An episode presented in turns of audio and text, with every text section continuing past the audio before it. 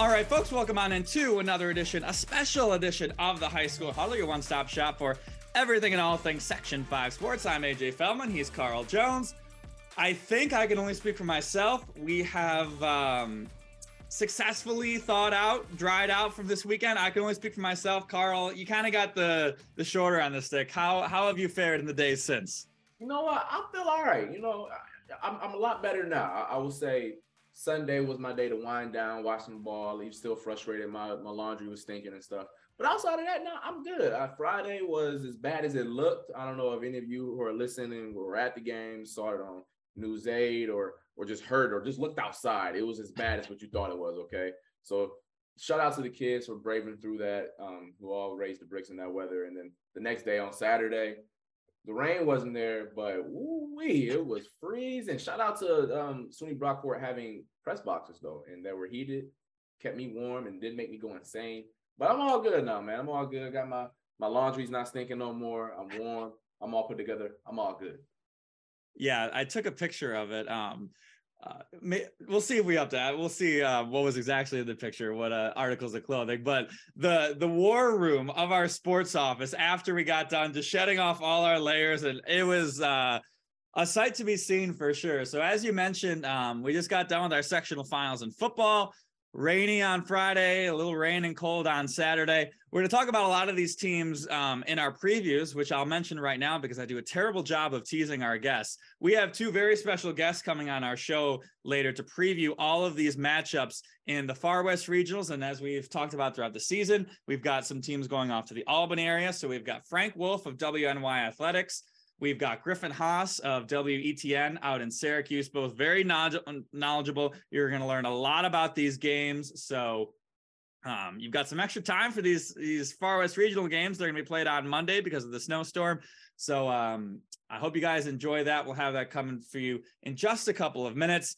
But Carl, we saw a lot of uh, great football, a lot of great individual performances for these uh, sectional championships games. Um, what really stood out to you uh, from this weekend's action of football? I'm gonna you're gonna hear it later in the podcast, and uh, and I've been saying this for about ten weeks now. Styles make fights, and Hilton and Canandaigua were the two teams where, if it was raining and it was a rainstorm, I would feel confident that they would be able to come out on top. Schroeder, we all know they're explosive quarterback play. Uh, the Washington brothers can make all the plays on the outside, and not to say they can't run the ball because they'll also do that as able to do that as well. But anyone who's watched the cadets over the past, I don't know, decade or so, they can run the ball. Good luck stopping them. And then running the ball in that weather, once again, is even tougher. Um, Robert Lowry and Jeffrey Broadnax were the show in that one. Thunder and Lightning getting it done. I think they both got a touchdown apiece. Um, it, it was a fun game just to see that from that perspective. Obviously, the rain kind of kind of dimmed my viewing experience a little bit, but nonetheless, um, shout out to the cadets for for um, winning their sectional title in first year in, in A, and then uh, and then on the other side in A two, Canandaigua taking down East rematch. But you were at the first matchup. You know that the um, it was a pretty close game with uh, Canandaigua coming back. But this one, I mean, Canandaigua took off from from Jump Street. Um, Tashi Crockton, four touchdowns, and he gave it to you however he wanted. A 90, like some odd yarder, short yardage, making dudes miss, all in the rain. I don't even know if he had gloves on. He's giving it to the old school way. I mean, shout out to Mr. Crockton because it was literally the Tashi Crockton show. I don't know if Canandaigua gave the ball to any. I mean, they gave it to Trey Coleman a few times, but when in doubt, give it to uh, Crockton and see what he was cooking up. And boy, it was a five star meal. No, and that's what we've been saying all season long. He's been their only guy, main guy. It was certainly enough when you have a performance like that and and with the weather, you know, obviously these were two teams that won who you definitely they definitely got the advantage of the weather. Both teams that lost in the regular season to the opponents. So um uh if you want to say one thing, I I would say at least they were not not some of them were turned into blowouts, but at least wide enough a gap where you know, like if it, like if Hilton beats Schroeder by three points because you know of the rain, you know, I'm sure the Schroeder people are a little more upset with the margin of victory. Um, it's tough to complain too much, but I'm sure um, there's still plenty of room to complain because um, it's unfortunate. Uh, you know, hey, that's outdoor football for you. Um, my game uh, on Friday, Class AA, McQuaid taking care of business against Pittsford. Jackson Green, not close to 100%. He tried to give it a go.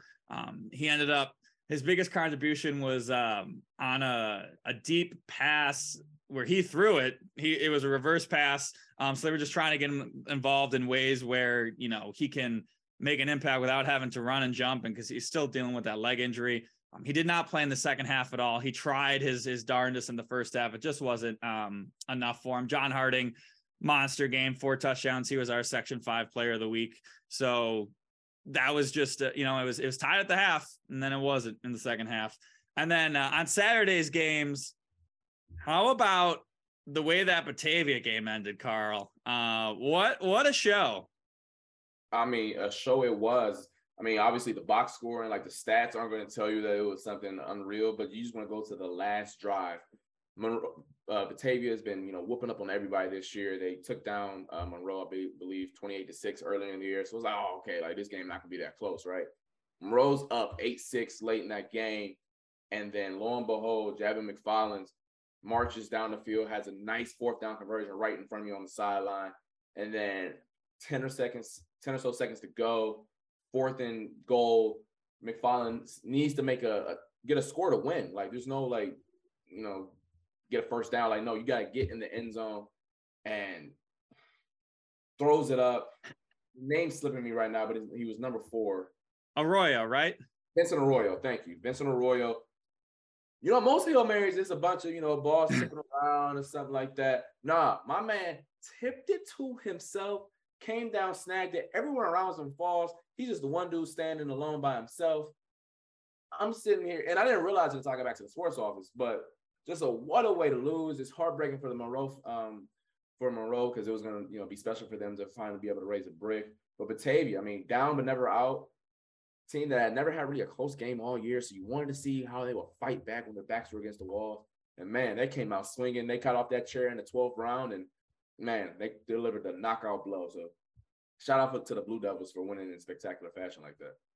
Yeah, that was one heck of a finish. We had a couple of good ones. Um, Attica taking down East Rochester Gananda, 16 to 8. Landon Thomas doing the show there, knocking off the defending sectional champs.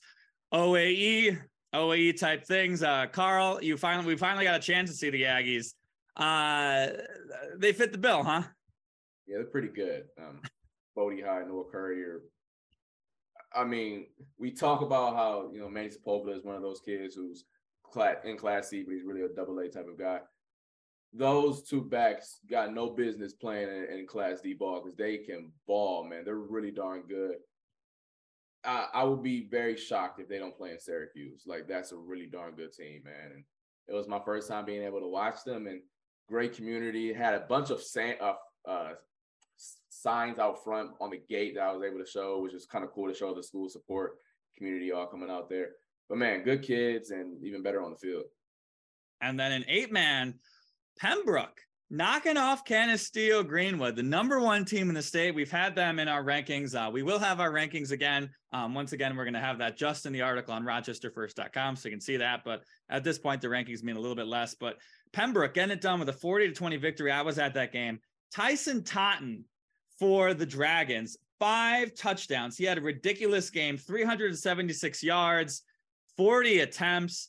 Um, Pembroke's quarterback got hurt early on in that game, so he kind of had to just do it all, running the Wildcat. And man, that kid was something special. Um, you know, we we talked last week about um, uh, Foot, Ethan Foot for Canisteo Greenwood. He busted out a nice run. He had a nice reception to um, to when it was a, a one score game in the third quarter. He had a nice deep reception, but um, it was uh, Falski. Um, I'm going to get the first. Caleb Falski punched out. Great play. Carl was very excited to see that play. Um, a great, and then they scored a touchdown the next play. So a good little sequence for their Pembroke there as they just really took care of Canisteo Greenwood. I mean, that was a shocker to all of us. We had them as our top eight man team at the bottom of our rankings all year long. But Pembroke, the Dragons, getting it done. I saw them a couple times, I believe, against Finney or Red Jacket, one of the two, and they look good then, and clearly show that they're good enough to win it again. Yeah, forty to twenty. Um, that game was probably a little bit closer than the score indicated. I had to stay around till I think the fourth quarter just because I thought at any moment Canisteo Greenwood could turn it on. So um, those are our teams all moving on to the uh, um, the regional round. Pembroke actually playing tonight as we record this on Thursday. So we're going to get those highlights for you tonight. Um, that'll be at Sutherland. As we mentioned uh, before, you're probably aware there's going to be a little bit of snow going down to the Buffalo area. So those games that were going to be played on Friday and Saturday are now being played on Monday at the host site. So you're going to get some home games for these Section uh, Five teams. The one, um, the one caveat: OAE is playing at Brockport because OAE has a grass field, and um, you know you don't want to deal with that this time of the year. So those games will be playing Friday. First off, we are going to bring in our first guest here, um, Frank Wolf of WNY Athletics, breaking down everything um, for these Section 16s. Provide a lot of insights. A great guest to have. We're very sad that we did not have Mary Margaret Johnson on the, the podcast this year. We thank her for all of her contributions in the past, but she's on to uh, to greener pastures. But uh, but Frank delivered here, so let's bring that interview to you right now. All right, now as we mentioned, now bringing in Frank Wolf of WNY Athletics. They do a great job covering Section Six high school football out there. They they're at all the games and um, our, our best source for uh, for Section Six information. Uh, Frank, how are you doing today? Very well, uh, AJ and Carl. Thank you very much for having me, and thank you for the kind words about WNY Athletics. We appreciate it. No, we, we've seen your stuff. Uh, it's great coverage. Um, these games now uh, getting played on Monday this uh, this time around, as opposed to Friday. Um, hopefully, all the, the travel and whatnot isn't uh, messing. Well, for you guys, it's probably worse because before you could just stay in one spot. Now you've got five different spots to go to. Yeah, it's going to be tricky, but we'll get it done. And you know, I didn't really have much going on Monday, anyways, with the Bills playing Sunday. We hope. Uh, so uh, it's fine. I had nothing better to do on Monday night, anyways. Exactly. I just so, worry about the what. What I worry about most of all is the recovery time because, let's face it, five of these teams are going to be heading down to Binghamton to play uh, Friday and Saturday in, in the uh, in the semis. So I worry about recovery time more than anything. Yeah, exactly. And starting off with Class Double A, um, I'm sure the reason why we had the snowstorm is because somebody uh, out there was like, Bennett McQuaid, well, at least this game will be played on a Friday this year, uh, as opposed to, uh, you know, all the, the chaos and craziness that happened last year with COVID. Of course, that game being played on Tuesday, but we got a rematch this year. Um, Bennett versus McQuaid once again. Um, Bennett's been once again been dealing with some weird things going on, some um, controversy. Why don't you first off just kind of explain what they've been going through this year? Well, I'll say this. You know, the only reason why Bennett is not undefeated in their Section Six schedule is because of a clerical error. Um, anybody who's watched this team from this area or afar knows that Bennett is a superior team in Western New York in the public schools, uh, and, and they might be the number one team overall. Uh, you know, St. Francis will want have something to say about that, but Bennett is is just a class of their own. I hate to say it, uh, no disrespect to the like Lancaster who's had a seven year run of making it to the Section Six finals. Uh, but Bennett has just playing on an island for the most part. They've just been dominating team uh, week after week. They started off the season playing uh, Erie PA's McDowell, a top tier program, um, and they learned a lot in that game. They went to overtime. They lost, but they they had a, a tremendous showing there. Um, this is all to get. Pre- they are on a mission to get back to states in Syracuse. Um, you know, they're not overlooking any opponents, but they've done what they had to do to get back to that game. Last year, they were out coached, they were outplayed against Carmel, and they don't want to let that mistake happen again. So they scheduled McDowell, they scheduled Austintown out of Ohio, two top tier programs, you know, and then they got to deal with Lancaster, another team that is very tough to play against and and out scheme. And Orchard Park is never lays down for anybody. And and they took care of business in Western New York for sure. They they did a number on Orchard Park twice, um, and they beat Lancaster uh, pretty handily uh, just last uh, sa- last Saturday, excuse me, last Friday at the stadium. Uh, and, and, they've got at least two D1 players uh, signed, sealed at this moment with um, Richard Perry committed to Syracuse, and then uh, Jaden Lewis um, with UB but there's probably another five to six potential D1 players on that roster right now. Uh, they'll be a force to be reckoned with. Um, they will not take McQuaid lightly. They will prepare like they would anyone else. But we expect Bennett to roll to the stadium again, and that's because of what they did in this offseason and the teams that they scheduled earlier in the year to prepare for this moment. Yeah, and with the uh, you know the forfeits, the clerical error, things like that, have they? I, have seen some you know articles and stuff like that. Have they really kind of used that as a once again a, an us against the world, kind of like they did last year with the whole uh, the whole COVID thing? You could see some social media chatter and things of that nature, but they're they're they're for the most part even keeled. I mean, you're always every program has that parent or that fan out there that's going to put stuff on social media and to excite things and make things, you know, more exciting. But I think deep down, those players realize that they don't have a lot of, uh, they don't really, there's not a huge window here. I mean, Rashard Perry is going to graduate this year. He wants to win a state title. So his focus is, is on McQuaid this week, one game at a time. Do they use what the clerical error to their advantage? They, they really didn't need it. That was, that was something that they didn't need uh, but they didn't need that fuel. But anything, you know, these are high school kids. They're resilient. I don't think they needed the extra um, bulletin board material, if you will. But now that they have it, they they're even more dangerous now than before. So you could say they are, but I don't think they needed it to get from point A to point B. Yeah, and, and just looking at their stats, um, um, a, a, lot of talented guys. The the one player that certainly sticks out, um, Jameer Thomas. Um, yes. talked about Mr. Thomas because I've got him as their their number two rusher and uh, by far their uh, their number one receiver. So, uh, um, what's he been doing this year? So he's having an excellent season. He's only a junior, and he's another one of those kids that when I talk about D1 potentials, there's one right there in Jameer Thomas. I believe he's averaging, you know, almost 12 yards a carry. Um, he's definitely a threat. He's going to be someone you're going to have to contain, but he's not. Uh, he, he's not um, in my eyes, their number one threat. It's Jaden Lewis. He is their best football player uh, next to Rashard Perry. And f- from a skills uh, point of view, uh, Jaden is the kid that's making the interceptions. He's in on every play. He's a ball hawk. You know, he's the one that's stretching the field. He is the one that's the, the threat on the outside. He's going to come down with the ball each and every time. Jameer Thomas is an excellent compliment, and I think a lot of teams are focusing so much on Lewis that Jameer is getting a lot of looks and he's having the numbers Yes. Don't take anything away from Jameer Thomas. He earns every yard he gets. Uh, but Lewis is the number one threat on the Tigers.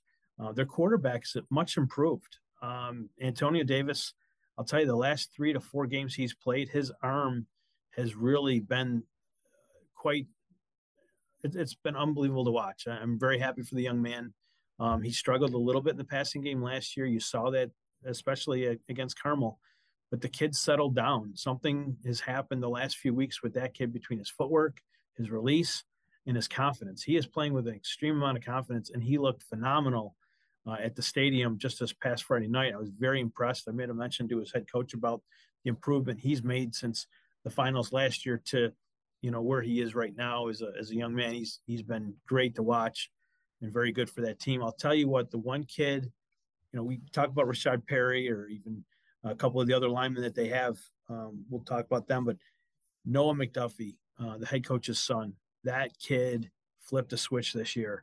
He has, I think, believe he's just a sophomore. Um, he's another kid that you're going to want to watch out for. You, you, have to know where that kid is on the field all the time. He's another one of those guys that can read a quarterback like a book, and he's an explosive player. And and he's only a sophomore. His uh, older brother is uh, Isaiah McDuffie of the Green Bay Packers. So there's you know a lot to think about when when you're preparing for this Bennett defense. But he's he's one of the kid one of the kids you're gonna have to count for. I don't know how you're gonna stretch the field with a kid like McDuffie out on out there. Yeah, and uh, Rashard Perry going to Syracuse. I see him uh, going as a D lineman. Does he play both ways? And then uh, just kind of talk about kind of how he's been able to really take over here. He, the kid's a freak. The kid's a freak, and I've been saying it since last year. You will see that kid play on Sundays he is as good as advertised. I've seen him make plays that would scare the daylights out of a quarterback on film. He's he does play both ways. He is a Trench Trophy finalist and probably uh, probably could win that award this year.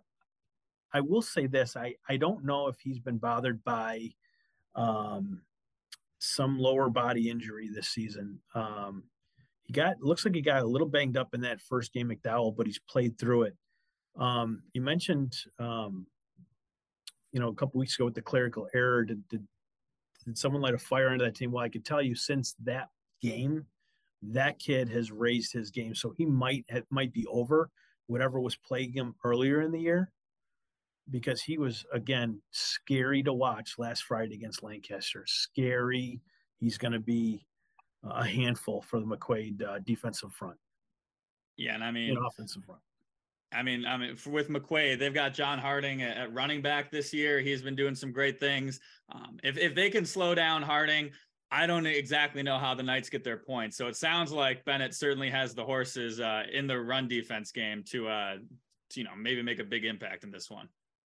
Yeah, they're they're exciting to watch, and um, from this vantage point, um, I, the only team I could see beating Bennett is Bennett, and uh, you know they, they've cleaned up a lot of areas that were concerning over the past couple years: penalties, offsides, um, just the mental mistakes you make. And a lot of that um, has gone away. And you got to credit that coaching staff for really, from the early parts of the season and, and training camp, they beat into these kids' heads how important it is to stay focused and not beat yourselves. And I got to tip my hat off to them. They've done a phenomenal job. And, and, uh, and they're, like I said, that we expect them to move on to the state finals. Um, if McQuaid wins this game, I would have to consider that an upset. Sounds like it as well. Um, down in Class A, we've got Jamestown once again uh, emerging from Section uh, Six. Uh, last year, they beat Canandaigua with 35 to 14. This time, they'll be going up against Hilton. Um, you know, graduated Jalen Butera, your Connolly Cup uh, champion, but it seems like they reloaded and uh, they've got the horses once again this season. They have they have some standout players uh, again. Jalen Butera was the Connolly Cup finalist last year, and, and I believe he was also co-player of the state for Class A. Um, this is a hungry bunch. Uh, Coach Tom Langworthy last year, they, this was a very disappointed group after they lost to Christian Brothers Academy at Cicero last year. Uh, heartbreaking loss, uh, controversial, if you want to say. Um, I was there on the field. I saw how that game went down, and, and I'm still annoyed with how that game ended, to be quite honest. Um, I thought they got shafted by the officials there was not afraid to say it then, and, and I still say it today. They they got jobbed. Um, that game should have never ended the way it did, and and I'm from Western New York, Buffalo. I'm not from Jamestown. I'm not. You know, I cover all teams the same. I've never seen a team get job like that before. So I'm on the record saying that, and I'll stick by that. But this is a different team. They had to open up the passing game, and Trey Drake is a commit at North Dakota State. Um, you know, last year he threw balls when he had to. You know, Butera did everything with his legs. They didn't ask Trey Drake to do a whole lot. This year they did. He had to move that ball. He had to prove to Western New York that he could throw the ball. And he is a great quarterback. He's got solid footwork and, a great delivery, um, finds his targets. Again, when he had to pass last year, he threw. And it, it should be of no surprise to anybody that he was able to pick up where he left off last year, and that was throwing passes um, and and he is uh, he's a, a Connolly Cup uh, contender. He's a finalist this year. Um, I believe he's thrown for almost 20 over 2,300 yards. He's got 27 touchdowns, and he's been spreading the ball around. There's uh, at least seven different guys who've caught passes uh, for touchdown passes this year for him. Uh, Colin Melendez is a big um, uh, target for him. Darius Freeney is another big target, right on right. Um, his running backs, so Carson Bain and Sean O'Brien, these two guys are tough, very physical. Um, Bain kind of came on the scene late in the season, where O'Brien is not just a, a formidable fullback and short yardage guy, but on defense, he led the team in tackles. He's got almost uh, 180 tackles this year alone, um, and, and he's a beast. He's he's a football player. He covers the entire field. He's going to be a guy that you want to watch. I, I haven't been able to read a, a whole bunch on Hilton. Um, so I'm interested to see how they do.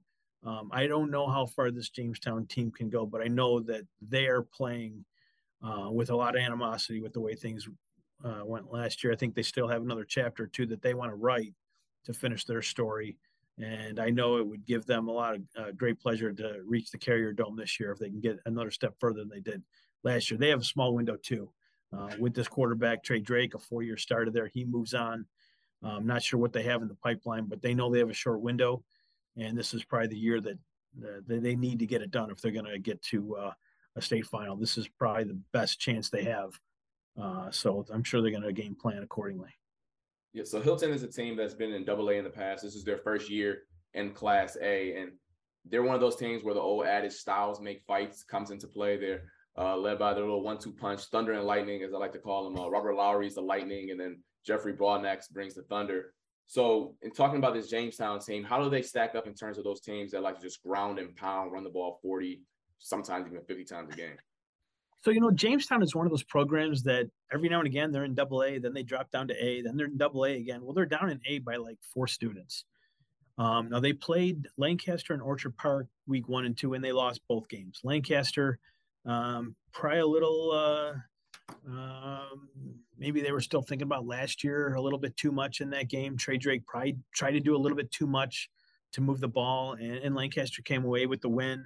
Um, you know, it was like a 16-9 uh, one score game, but I think anybody that saw that game thought Lancaster was the better team uh, in all in all phases. Now Orchard Park uh, basically came down to a botch snap. Uh, Jamestown moved the ball quite well. Uh, a lot of drop passes in that game, and then a snap at the end, kind of similar to the Bills situation this past week that we saw with Minnesota. Which, as a fan, a season ticket holder, I actually left that game early, and I did not see that live. So, um, yeah, probably shouldn't even mention that with the section uh, people I sit in. But, anyways, um, so Jamestown, you know, they lost. They started the season 0 2, but they've been on point since. They've been beating teams up pretty good. Um, they really haven't had too many close games since, other than this game was against Will North, which was, uh, I believe, week four. Came down to a final possession, but they played Will North just last week, uh, Thursday night, and this for the Section Six Class A title, and they beat them. They blanked them, thirty-four nothing, and uh, They've learned from their mistakes. Um, very well coached team, one of the top programs for many, many years. Um, it'll be a dogfight. It'll be a dogfight, but they are used to playing double A competition.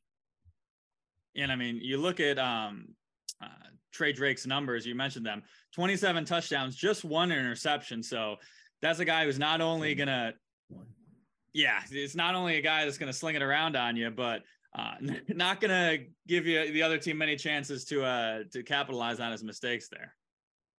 Yeah, he's done a phenomenal job of protecting the ball, not turning it over, and just making great decisions. He's a you'll see he's a pro style quarterback. You'll see when you watch him.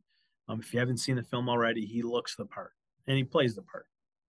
And I mean, he's extreme, extremely nice, uh, genuine young man yeah, I mean, the similarities, uh, you know, he's going NDSU, 27 touchdowns, one interception. Obviously, you've got Trey Lance over at NDSU. His uh his last year, I guess, um, for them, 28 touchdowns, zero interceptions. So uh some strange parallels there. For sure. Uh, yeah, I, I, would say though, you know, you know, pay attention to a guy like Sean O'Brien. He is going to be the guy uh, for Jamestown that would that Hilton's going to want to really have to game plan for. He's the guy. You got to know where he is at all times on the field. And then heading down to Class B, AJ gave me a heads up that uh, Iroquois is nothing to play with. They'll be taking on Batavia also Monday night, 6 p.m. in Batavia. Um, Batavia just got off of a, a, miracle win, Hail Mary, if you so be it, against Monroe. Um, it, was a, it, was a, fantastic game. It was cold, but I bared through it and we got the job done.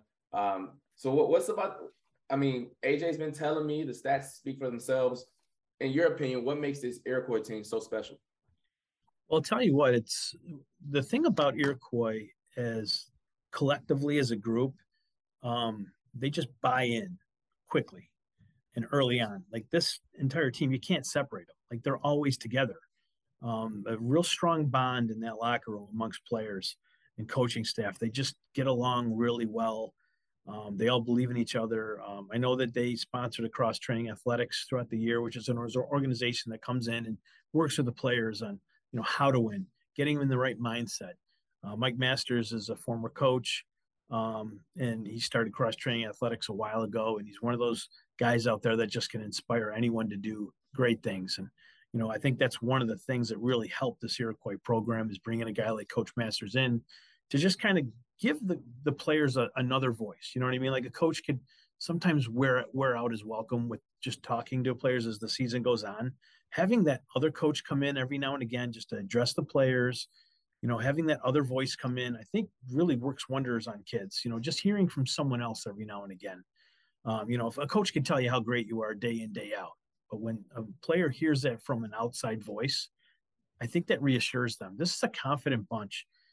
You, you have, you know, a, a team that is always in the weight room. They work out together. They do off-season training together, and they just they bonded. And I think that's why they've been successful. And they got over the hump. Western New York Maritime tortured this team year after year after year. Well, Maritime got bumped up to Class A. That left the door open for Iroquois to take advantage of Class B, and they did that this year. And they did it with a freshman quarterback. But this is not your typical freshman quarterback. Um, this young man, Justice Kleitz, is the younger bro- brother of Trey Kleitz, who set all kinds of records at Iroquois and even in Western New York with uh, passing touchdowns in a season. He's only a freshman, but he does not play like one. I was there for his first game against Southwestern, and I thought for sure that Southwestern would give him a run for the money, you know, make him look like a ninth grader, and they didn't. And Southwestern is a tough, very well coached team. That defense was one of their, you know, saving graces this year. Well, Iroquois moved the ball on him, and and this young quarterback Justice played very well in that game. He's got some good receivers. Nate McGoldrick, who's not just a great receiver and dependable receiver for him, he's a good blocker and he gets it done on defense too. He gets his nose in the middle of things. And when you're playing in Class B, Class B, that's when you start to see a lot of players play on both sides of the ball. Shears number game, you need that. And Iroquois has a lot of guys that can do that. Um, how about this kid? Um, who you probably see the numbers is uh, Trevor Berry. Now he's a Connolly Cup finalist, and he is he's a beast. He's only a junior. Last year he could have been Jesus. the Connolly Cup finalist. He's also a wrestler. He he is a physical specimen. He really is. Um, he just finds the holes or he makes his own, and he's got great breakaway speed. You're going to really enjoy watching him. Um, that's the kid that Batavia is gonna. That's the kid that's going to keep Batavia coaching staff up at night. Is how to stop Trevor Berry because he just has a no quit attitude. He's a wrestler. He doesn't know. You know, he just goes ball to the wall. Oh, I don't know if I can. No, we're good. Okay, he just doesn't have he has one level and it's just he just goes you know what i mean? Um, he's probably one of the better players to watch in west out of western new york. I would imagine he's a favorite for the Connolly Cup. He's up there. He's one of the four or five guys that have a legit chance of being named player of the year. I certainly think he's class b player of the year. It doesn't help having a quarterback um, who can deliver the ball and stretch a field that opens up the ground game and then he does it. He does it on defense as well. And then they got this guy, uh, Big Rig, they call him. Number he's seventy seven. Uh, one of their linemen that transferred into uh, into the program this past year. You'll see him out there. Um, they, they just have so many guys that bought in early and put the time in. And then you couple that with a coaching staff that truly cares about the players. You know, Iroquois is they're destined for greatness, and we'll have to wait and see. They haven't made it this far. You know, they're 11 and 0. Um, they faced some some adversity, especially last week at the stadium. Pioneer was a good team, kept them under 20 points for the first time all season. I mean, you look, you see the scores 30, 50, 60 points they're putting up week after week. They almost put 70 points up a few weeks ago on East Aurora Holland. So Iroquois can throw the ball and they can run the ball and they can play great defense. And special teams is no joke either. And that's another part of the game that, you know, when you get to this level, you have to be able to kick the ball and punt the ball and, and grab any extra point you possibly can. So Iroquois will be tough, a tough team. Yeah, and those stats, uh, as you alluded to for Trevor Berry, uh, a casual 225 carries for 2,181 yards, and 42 touchdowns. Um, that's that's impressive. And and you talked about uh, you know your double A and A teams talking about these windows. It seems with the junior and Trevor Berry and their freshman quarterback, it seems like this is year one of maybe two or three or four where this could just be the start for this Iroquois team. Yeah, like I was saying, Western York Maritime tortured this team because they Iroquois was good enough to move on. It's just Maritime was really a class. They had Class A talent playing in B and finally, the competition committee got together and said, you know, we got to do what's right. They're they're too good to be playing here. So they moved him up. And uh, the, the kid I wanted to mention, 72, Braden Donnelly. That's the that's the lineman I wanted to talk about. He transferred into this program from out of state. That was like, I don't know, they struck gold with this kid because he is a beast on the line. And this kid could have picked another school or two to go to. but when he stepped on campus there, he really felt at home. But he could have gone to a double A or an A school not too far from Iroquois, and he chose this school here just because of the way the coaching staff and the players all got along. It was like family to him. He's going to be a guy you're going to watch on the line number 72. Yeah, just those stats are just ridiculous. I, I mean, Batavia has some own, some players in their own right. Jamie McFarland is a dude, especially on the basketball court as well. But he's a great uh, quarterback as well. Can't wait for that matchup. We'll see what the Blue Devils can do to try to slow down either one of those three offensive weapons that you referred to. Because even a receiver that only has a thousand uh, yards in high school is bonkers. Uh, like like that. I don't think people realize like you see a thousand yards in the NFL and you think, oh, that's the standard. Okay, but think about high school. And then think about Class B. Okay, so they clearly have some some guys over there. Eh, but in Class C, it's going to be an uh, uh, they've got an undefeated Lackawanna team at 11 and 0 taking on Attica. And I'm looking at this Lackawanna team. The writers have them second in the state, but they went through a, um, a, a pretty contested sectional final game, beating Fredonia 22 to 20. Um, it, it's funny with these two teams matching up. It's not like there's, at least from the schedules, so to speak, there's not like either team's like far and beyond better than their competition this year. It seemed like they really competed to get to where they are today. But that sectional final game, 22 to 20, Attica played in a similar game that tight. What about that game showed it gives you belief that this Lackawanna team can like go further? Well, with Lackawanna, they they were up big on Fredonia. They let Fredonia back into that game. They had a comfortable, what seemed to be a comfortable two touchdown lead at one point, and Fredonia just fought their way back. They got an interception uh, maybe a fumble recovery, and maybe a couple of calls at the end of the game that went Fredonia's way that bought them some time, bought some some extra downs, things of that nature. But that was a very gutsy performance by Lackawanna.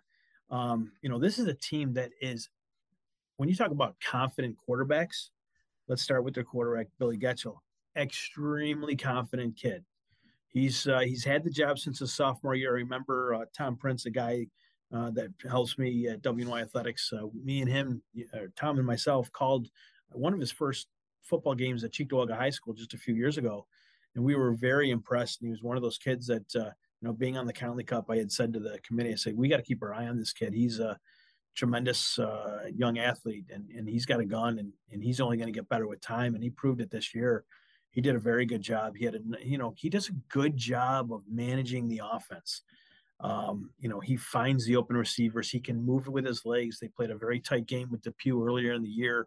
They could have gone either way until at the very end, Billy ran in for a touchdown to kind of uh, preserve the win there, take the the go ahead win there. That's that's that's you know what he was able to do that particular day. But you know they do come out of a, a rather uh, a weak division, no question about it. But they've shown that they can play. They beat Southwestern, a very good team. You know, they also beat uh, another very tough team. Uh, and then that Fredonia game was every as good as advertised, probably the best game we saw all weekend. But I, I think looking back at that game, I had a chance, Carl, to watch that one more time. I thought Lackawanna was the better team all afternoon, and a couple calls went Fredonia's way that kind of extended drives for the Hillbillies. Um, and it's, it's tough for me to say because I spent a lot of time down in Fredonia but Lackawanna was the better team that day, and, and deservedly they're moving on. I'll tell you what, though, this kid, uh, the running back, Antoine Threets, has real solid breakaway speed. He is a very fast uh, player with a ball in his hands, Carl. He's very dangerous. Um, know, Lackawanna can play defense too. Their wide receivers, um, you know, they make some circus-like catches. Um, Alexander Hall, I think we tried to get him on Sports Center top 10 for making the one-handed OB Odell Beckham type uh, catch earlier in the year. Uh, I don't think it made it, but it probably could have. Um, but if you guys want to go back to the WNY Twitter feed, uh, somewhere in there you'll see this guy's catch. Um, he has some very good receivers, um, and and they're a solid team. Coach Adam Tardif does a great job, but they're in unknown territory. This is all new for them, but they've handled it well. And and getting to the stadium for the first time since I believe 2008. Um, you know, they've accomplished a lot this year, but I know that they've got a lot left in the tank, and they're going to give Attica a fight. And uh, and I'm sure Attica is is thinking the same. This is uncharted territory for the Steelers. Um, of course, you guys know uh, um, the famous uh, former Philadelphia Eagle quarterback and, and ESPN analyst uh, uh, Ron Jaworski is a former Lackawanna Steeler, where he wasn't even the starting quarterback when he was there. By the way, he was a baseball player. Uh, so you know he's got they're going to have Ron Jaworski support this weekend. We'll see how far that carries the Steelers, but um, you know, Lackawanna, they got a good shot. They got a good shot as anybody this week. It's uncharted territory for Attica as well. I believe that was their first sectional title in program history a week ago. But both teams are kind of, you know, I don't want to say no man's land, but you know, whatever team's gonna be more composed and um and, and more down to earth, and this game's gonna come out on top. But to highlight some of those players that you referred to, Antoine Threet, uh, over 1,100 rushing yards with eight touchdowns. And then once again, another efficient quarterback out of Section Six. I don't know who's the quarterback guru out there, but clearly they got something in the water over there. 26 touchdowns, only five interceptions. Good ratio right there.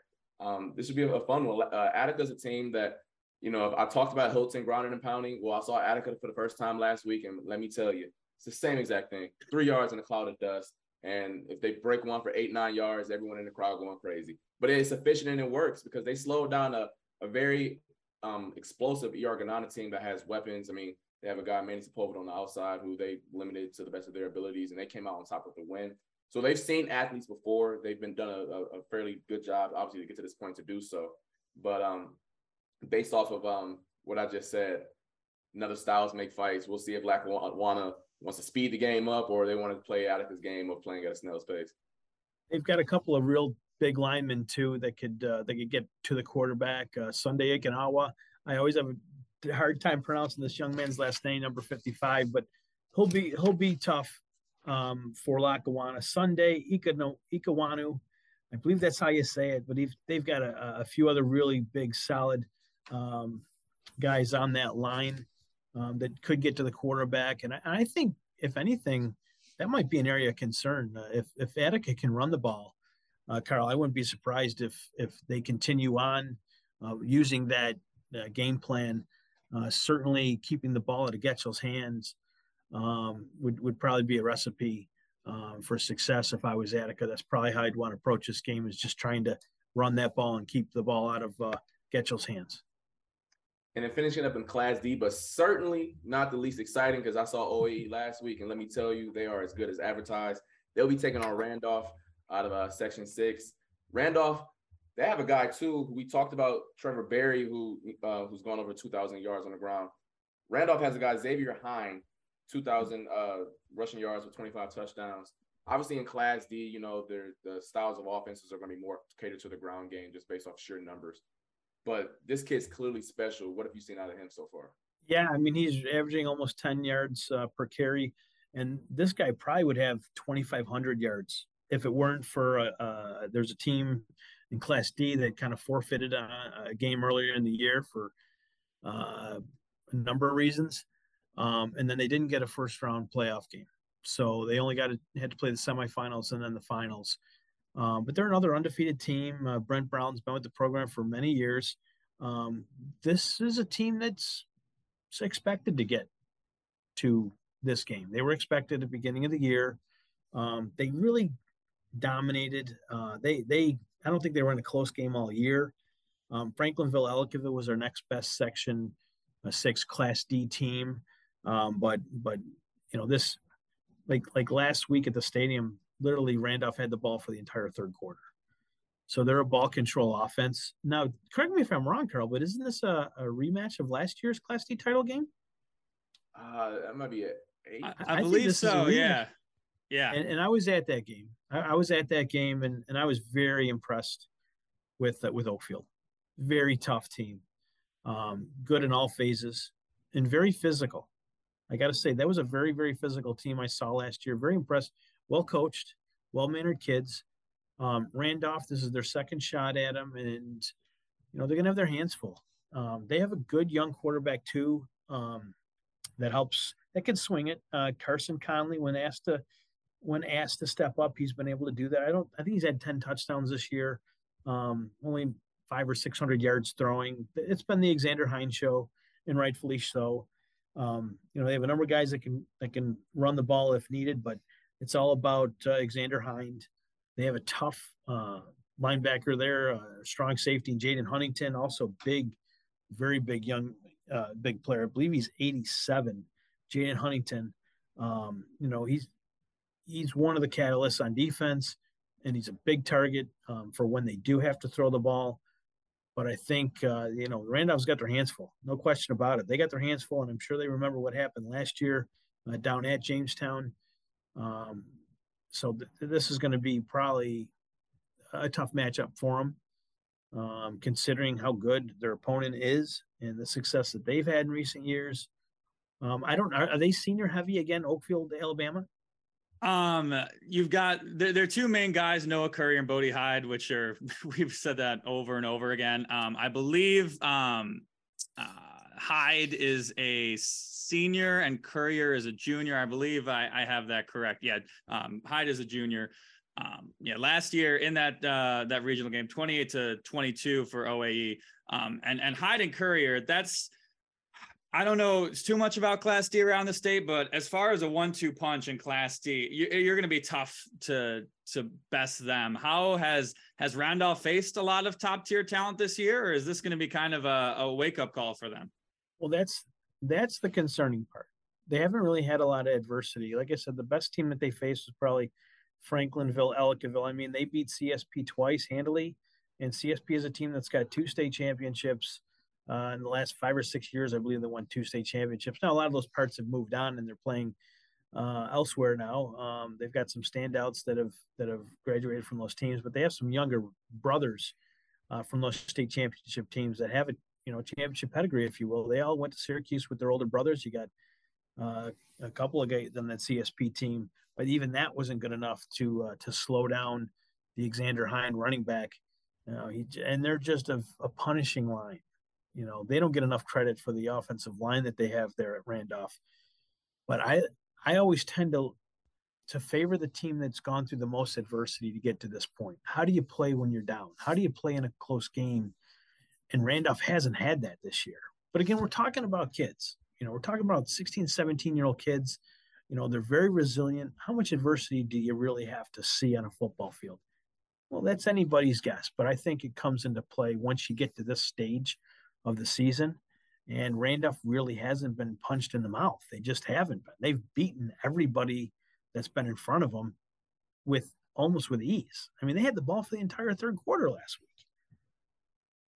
Yeah, and and speaking of you mentioned not playing in a close game, not being down all year. Uh, that's OAE this season. It has just been uh, um, a wrecking ball this year. They played against Alexander in the Class D championship game, a team that, because of the at-large berth, is actually going off to Albany. So it's going to be interesting to see how they do against a team that isn't OAE. But um, you know, the Aggies have just rolled through everybody they've faced this season. So um, I guess they're both gonna be uh, faced with a unequal opponent for the first time this year. Um, that should be a good one as well. Um, so we've got a ton of great games this weekend. Um, is there any one final thought you want to leave us with uh, before we let you go here?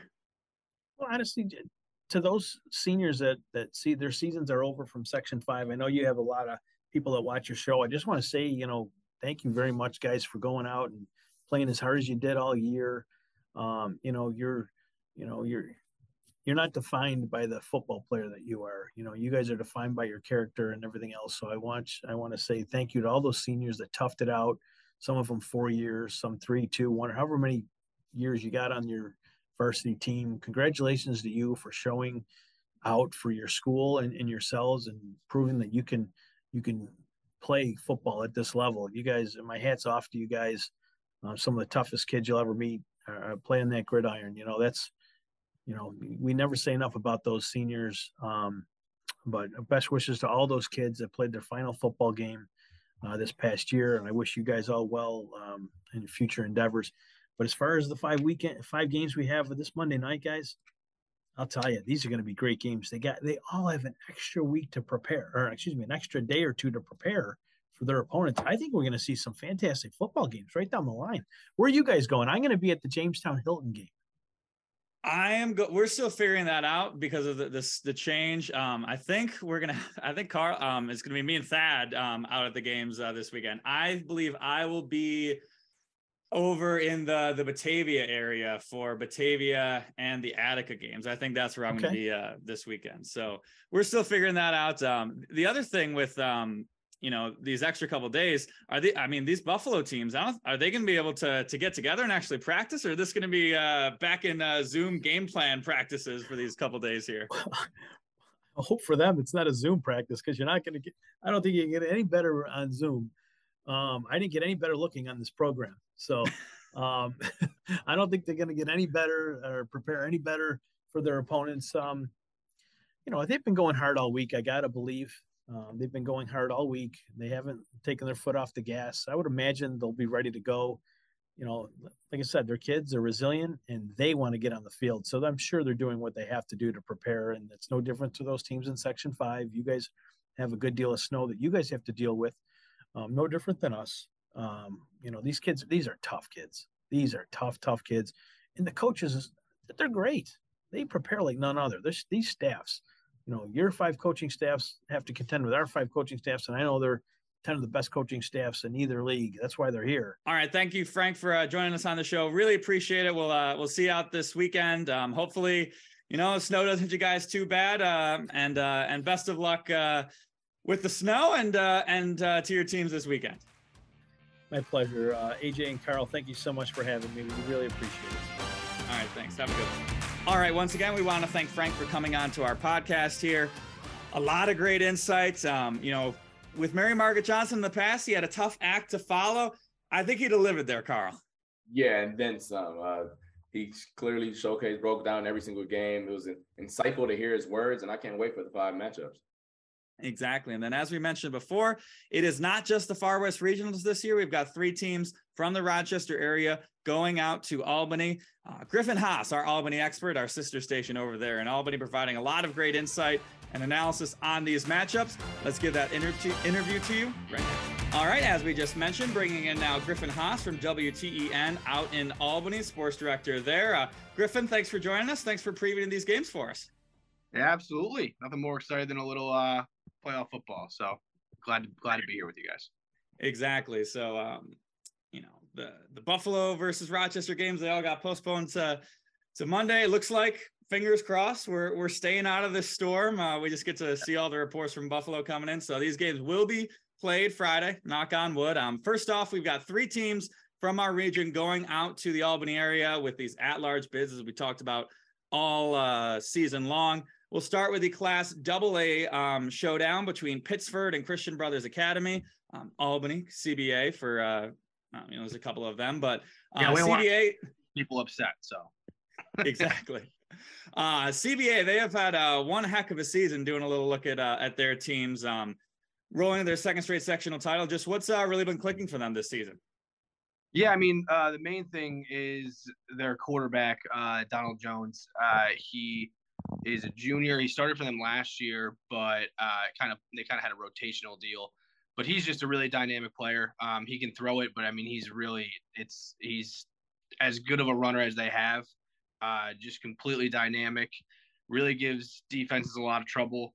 Um, they've got a really good tight end and Chuck Collins. Um, so they've got a couple of and, and a good running back in Jameer Pitcher. So they've got a lot of dynamic players on their offense, and they're big they're big up front. I mean, obviously, when you get into kind of like regional and state play, you never really know exactly how it's going to match up with other areas, so to speak, because we're comparing it all to to what we've got here in the area. But um, I mean, undefeated, they really weren't tested too much. They had, um, you know, they won twenty one nothing in the championship game. They played against Shen uh, the first time and won pretty handily. Uh, their coach is very is very established. Bob Burns, guy who used to coach over at Troy and has won you know state titles with them. Uh, so they are they are a tough out for sure. Um, a very good team, and uh, I don't know much about you know Pittsford. We haven't taken a look at them, but it's going to be a, a, tough matchup for sure. Yeah, I saw you know last year winning the sectional title. Um, kind of run into a buzzsaw the eventual state champs. How does this team uh, compare to kind of what they had last year? I think that talent wise, it's not necessarily the biggest leap, but what I think is the biggest difference, and even just talking with the team about it, is having the second year with Coach Burns. So he took over there last year. That was his first year there. Um, and because, you know, they are, uh, you know, a school that can bring people in that still hasn't really felt that impact yet, but I mean, you know, he can kind of almost recruit in some ways. Um, they haven't had that that impact yet from that. I've just in talking with him, just because it's still only a second year. But just having a second year in his system, guys knowing what to do. I mean, they have a tight end, um, you know, in David Clement, who is, uh, you know, going to Syracuse to play tight end, and he hasn't played at all this year. He hasn't played a snap, so he he got hurt in a a preseason camp and missed the entire year. So that's kind of one guy that they're missing. But you know, like Chuck Vollins, as I mentioned, uh, has filled in very well. So it hasn't been too much of a drop off. But really, that familiarity um, has been a lot a lot different for them this year. Where I think last year it was also their first section title, and talking to them, it was like they were very complacent with that, satisfied with it. It was like they had the big celebration, didn't really look much beyond it, and then they kind of got into a spot where it was they played again. They had the state champs, and it was like, okay, this is this is a little too much. And they were kind of this year's team. You know, I was talking to Donald Jones, the quarterback, and he was like, "Yeah, we went to the locker room, like we had some pizza, and like we grabbed our stuff. We did, we went, we didn't play music, we didn't really celebrate. It was just kind of like on to the next one." So I think attitude wise and just familiarity wise, it's a lot different. Now that Syracuse tight end, um, is he out for the year? Is there a chance he comes back for this playoff run? No, he's out for the year. So I, he played for them last year, so th- that's where it's just like comparatively they don't have him. Um, so that's the only really drop off. I think that they're a little bit probably better up front, but um, yeah, he there's no chance he'll play. He he had a pretty bad knee injury, so um, he he's out for the year, which was a big bummer. Yeah, well, luckily, uh, securing the, the scholarship uh, beforehand always always good to get that out of the way as uh, as Carl applauds there. Yeah, and I yeah. mean I mean Pittsford. Um, I mean the big question with them is they got this guy um, Jackson Green. Um, he's playing uh, Division One football. He's been hurt down the stretch, so if if he can go, I think this will be a, a, a test. If he can't, um, good luck to the Pittsford Panthers. I mean, I'm also looking at um, CBA's defense I got them at two touchdowns allowed in their last five games. So I don't know if that's just the the level of talent that Double A is has fared in Albany region, or if that's just a really dang good defense this year. Yeah, their defense has been very good. Um, has been very solid. You know, Donald Jones, their that their quarterback also plays defensive back, and he's actually getting looks. I think Division One looks as a defensive back. So that also says how good he is, how good he is there, and how dynamic of an athlete he is. Um, they've got a lot of good players that go both ways. And I would say that the Shen game, it was pouring rain, not to make excuses, but it was it was an absolute downpour. I don't know what you guys like the weather was like for you guys on uh the same title game. Yeah, exactly. So like those kind of games were a little messier. Um and then they played a Saratoga team that, you know, it was a 10 nothing game that was uh you know, Saratoga had they they I know they're missing their quarterback. So um I think that is a mix of circumstance, a very, very good defense, no doubt about it. Um, I mean, they played Shen earlier in the year. I think it was a 41 25 game, if I'm not mistaken. So that's kind of maybe um, a sign that they can kind of do it both ways if they have to. And then going from the big dogs down to single A, Canandaigua taking on this guy, this guy. Niska Yuna is how you pronounce that? It's Niskayuna. Niskayuna. Okay, I, I, knew I was gonna fumble it. Like I just knew. I was. yeah, yeah. There's some names that there's some tricky around here for sure. Yeah, we uh, we stumble over uh, what Shenendehowa, Shenendehowa, Shenendehowa, Shenendehowa Shenendehowa will get you. I remember my, my first day, I I trembled over it, and my news director came up. He goes, "You can just call him Shen." I was like, "All right, sounds good." so, I'm gonna keep that in mind. Uh, uh, yeah. But um, this is a matchup two teams that are both 92 on the year. Canandaigua coming off their fourth straight sectional title, although this year's team is a different iteration of the previous three. However, Niskayuna, I'm gonna struggle with that. Uh, this is their first ever. So yeah. I guess talk about like the how proud the school was and just the team itself that they finally got over the hump and raised a, um, a sectional title. Yeah, I think that uh, it was very exciting for them. The community was very excited about it. Um, yeah, not usually a football powerhouse. It hadn't been in the playoffs in 10 years. So it wasn't just winning the first sectional title. It was they they just hadn't been in the mix. And they were one of those teams that for us really came out of nowhere too. Because I mean, as you guys know, year to year you go into it, and you you know a couple teams that are going to be most likely hang around. Um, and then you look at you know some of the other teams that you're like, oh, you know they've they've struggled historically, and they started out one and two. Um, know, one of those losses was to a double A school, so that's always tough. And since then, they've won nine in a row. So it's it's really just just hitting a stride and kind of you know going on a somewhat of a magical run. AJ, I know you'll appreciate this. Their head coach is Ithaca guy, played quarterback for the Bombers, so uh, roll Bombers there. But um, so we got that connection. But yeah, they've just been in the last couple games. I mean, they haven't really been close. Averill Park was a was a good team. Again, uh, you know, blew them out 35-6 and played LaSalle team that was a little beat up, but won 28 nothing. They went through last year's defending champs in Burnt Hills in a 9-6 game with field goals galore. So again, another team that's kind of done it in all ways and has been, you know, tested down the stretch. I mean, speaking um, on that. Oh, one, one second. I'm going to interrupt you there for a second. Um, one better, uh, the Canandaigua head coach is also an Ithaca grad or uh, an Ithaca alum, and the oh. son and the son of Mike Welch. No way. Yeah. Oh, that's tremendous. All right. Well, we got an Ithaca Ithaca battle because Brian definitely played for Welch, so I'm sure that there's uh some connection. Yeah. We're we're hitting up practice today. I'll have to uh I'll have to, to ask him about that. Jeff That's played that too. I believe he was a line or I believe he was a linebacker. And Mike does go to a good portion of the Canandaigua game, so you might see him uh, up in the stands there. Oh, that is tremendous. I'll keep my eye out. we get a nice little uh establishing shot of that connection right there. That'd, that'd be dope. yeah, yeah, exactly. But uh talking about like how they won down the stretch, they haven't allowed more than six points in four weeks. I mean, this team is, at least from what their schedule has shown, has gotten progressively better as the years gone on. I know you said they came out of nowhere, but like, is there anything from like what you can tell that they're just doing much better than what they were doing in September?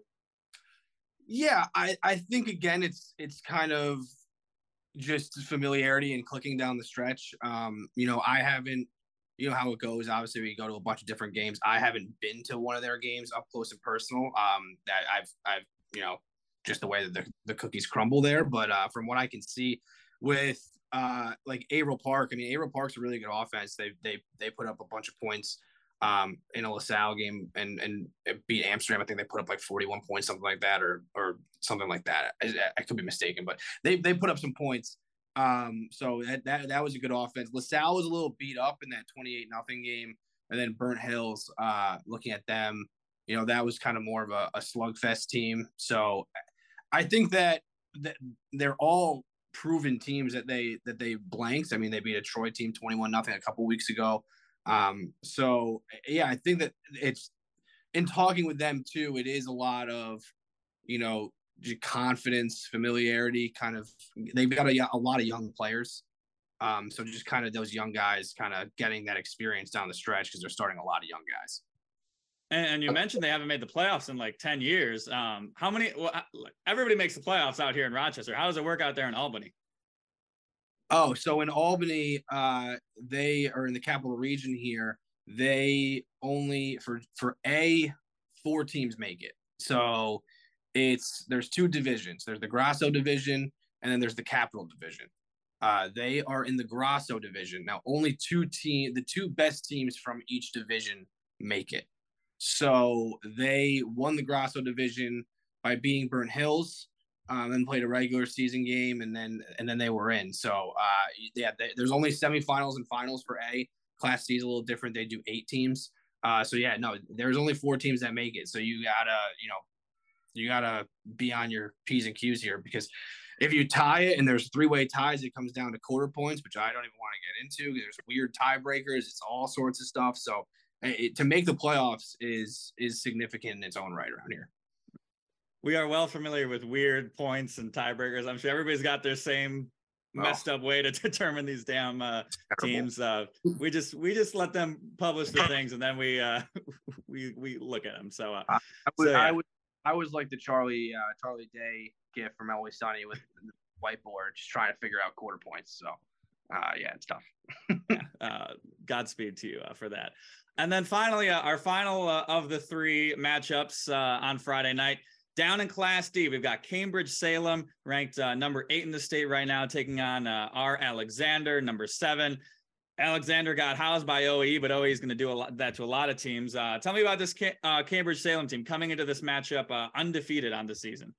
Yeah, they are another physical running team. They've got a running back uh, Evan Day, who, uh, you know, I don't know for you guys with Class D, you you you have guys where you look at and you're like, that guy's just bigger than everybody else, and and, he is that for them. You look at him and you're like, whew, that guy sticks out. I mean, I think he would stick out for some Double A teams. So so he's he's a tremendous running back for them. Um, they've got a couple of guys that that run the ball. Yeah, he's uh just looked it up because I was curious. He's 6'2", 230. Um, so he's he's a big he's a big boy coming. coming he's a big boy coming out of the uh, out of the backfield for them. Uh, so that's that's one guy to look out for. They got another running back, Bryce Burr, who's very talented. Um, yeah, I, I think that Class D is is one of the classes because they are some of the smaller schools that you never really know what you're going to get necessarily. Um, you know, they played uh, a Chatham team that was has a lot of good athletes, but again, they're smaller schools, so they're smaller kids, and I think that they just kind of out physical them. Um, they played Greenwich, who won the you know chip last year, uh, but lost some talent. They beat them forty four nothing earlier in the year, so um, it's one of those things where I'm excited to see them go against some of some of the competition out of the capital region to see okay like how well do they hold their own um, against some of these you never again it's one of those things you never really know especially with class d for us where it's like you could have a really good class d team or you get out and you say okay there's there's some other teams in this in this state that uh that are uh, a little a little more complete. So we'll, we'll we'll see but yeah they've got evan day is really their their go-to. He's gonna he's gonna get the ball a lot. Yeah yeah i was looking at the stat, stats on MaxPreps i ha- i got him with uh um, three running backs with with more rushing yards than their quarterback. So it seems like they're just gonna pound and ground you to death as it as it kind of often does in, does in Class D there. Exactly. Yeah, they're they're they're quarterback. They don't really throw the ball much. He's basically playing point guard. He's like, let's just get these guys the ball and uh, let's let's get out. Yeah, I mean, yeah, you're looking at Evan Days run for 110 and a half yards per game, and Bryce Burr's running for 92 yards per game and right now for them. So that's you know 200 yards between those two guys, and then they got another guys going for about 60 yards per game. So uh, yeah, they are going to run the ball, run the ball, run the ball. And if they can stay ahead of the sticks, it's one of those things where if they can do that and they can get a lead and they can run with it. But they did show that they can come back from from a deficit. I think they were down 14 nothing in the second championship game, kind of slept walk in the beginning of that, and then just rolled from there. Um, so they they turned it on. So I think how they start will be a big uh, determining factor. Exactly. Um, yeah. So so those are our matchups. Um, kind of time to take a look at the whole. It seems like if if you're gonna pinpoint one of your teams to maybe go on a deep run, it's it's that CBA squad that's really looking uh, the strongest here. Um, if you had to take yeah. a guess. As far as the teams that you guys will be matched up with, that I would mm-hmm. say that because we've got we've got a team in Class C that uh, I think could really make some noise. Their combined team with Lake George, Warrensburg, North Warren, a three way combination. Um, they've been dominating. Uh, but as far as the teams that you guys are playing, I think that CBA um, has a chance if they if they were to win this game and Carmel were to win, they'd they'd have a rematch there. So obviously, um, you know, when Section One comes up, a lot of times I don't know if it's similar for you, but whenever Section One comes up, it's always a a tough out. So that that would be the the thing that would hold them back. But I I know they've told us that they want that game. So uh, we'll we'll see if, how that works out. But yeah, I would say CBA out of three. Gotcha. Well, uh, we are looking forward to those games. Uh, thank you once again, Griffin, for uh, coming on to the podcast, previewing it. Um, we'll have all of those highlights on uh, Channel 8 uh, News 8 Friday night, thanks to Griffin and the fine folks over at WTEN. So uh, we thank you for that. Uh, yeah, thanks for joining us. Uh, good luck uh, covering all the games this weekend. Absolutely, I'll send you a complete VO of just Mike Welch if I if I find him. So uh, I'll promise I'll throw that up on online for you if I'm anchoring at 11, um, I, I, will be glad to do that. Um, I will just run Mike Welch reaction shots. Um, that's yeah. all I'm looking for. Thank you very much. all right, guys. Thank you. All right, take care. All right, and once again, we want to thank Griffin for coming onto the podcast. Uh, I don't know if we mentioned it. Uh, we alluded to it, but he was a classmate of mine over at Ithaca College. So always good to have Griffin on the show. Uh, we thank him once again. And not just football, we've got a lot of other teams making their state runs. We just had soccer wrap up. We had a lot of great teams going out there. A couple from Spencerport, Avon, McQuaid, of course. Uh, a couple of girls teams, Byron-Bergen, um, Keshequa. We had one state champion coming from Section Five. It was the Fillmore Eagles winning the sectional title or uh, the state title with a 2-0 victory. They had to win a, an overtime game in uh, in the semifinals. So a nice run for the Eagles there, their first state title in program history. So congratulations to the Eagles right there. And then this weekend we've got volleyball coming up the boys, we've got two teams going. Uh, both of our squads, Spencerport and Webster, going off to the Far West Regionals. On the girls' side of things, we've got three teams going. Irondequoit, we've got Wayne, and then we've got HAC going out to the Albany area once again. Um, we both got a chance to, to catch up with the boys teams. Uh, Carl, you were over at Webster. Kind of what'd you kind of glean from your uh, your discussions there uh, with the Lakers?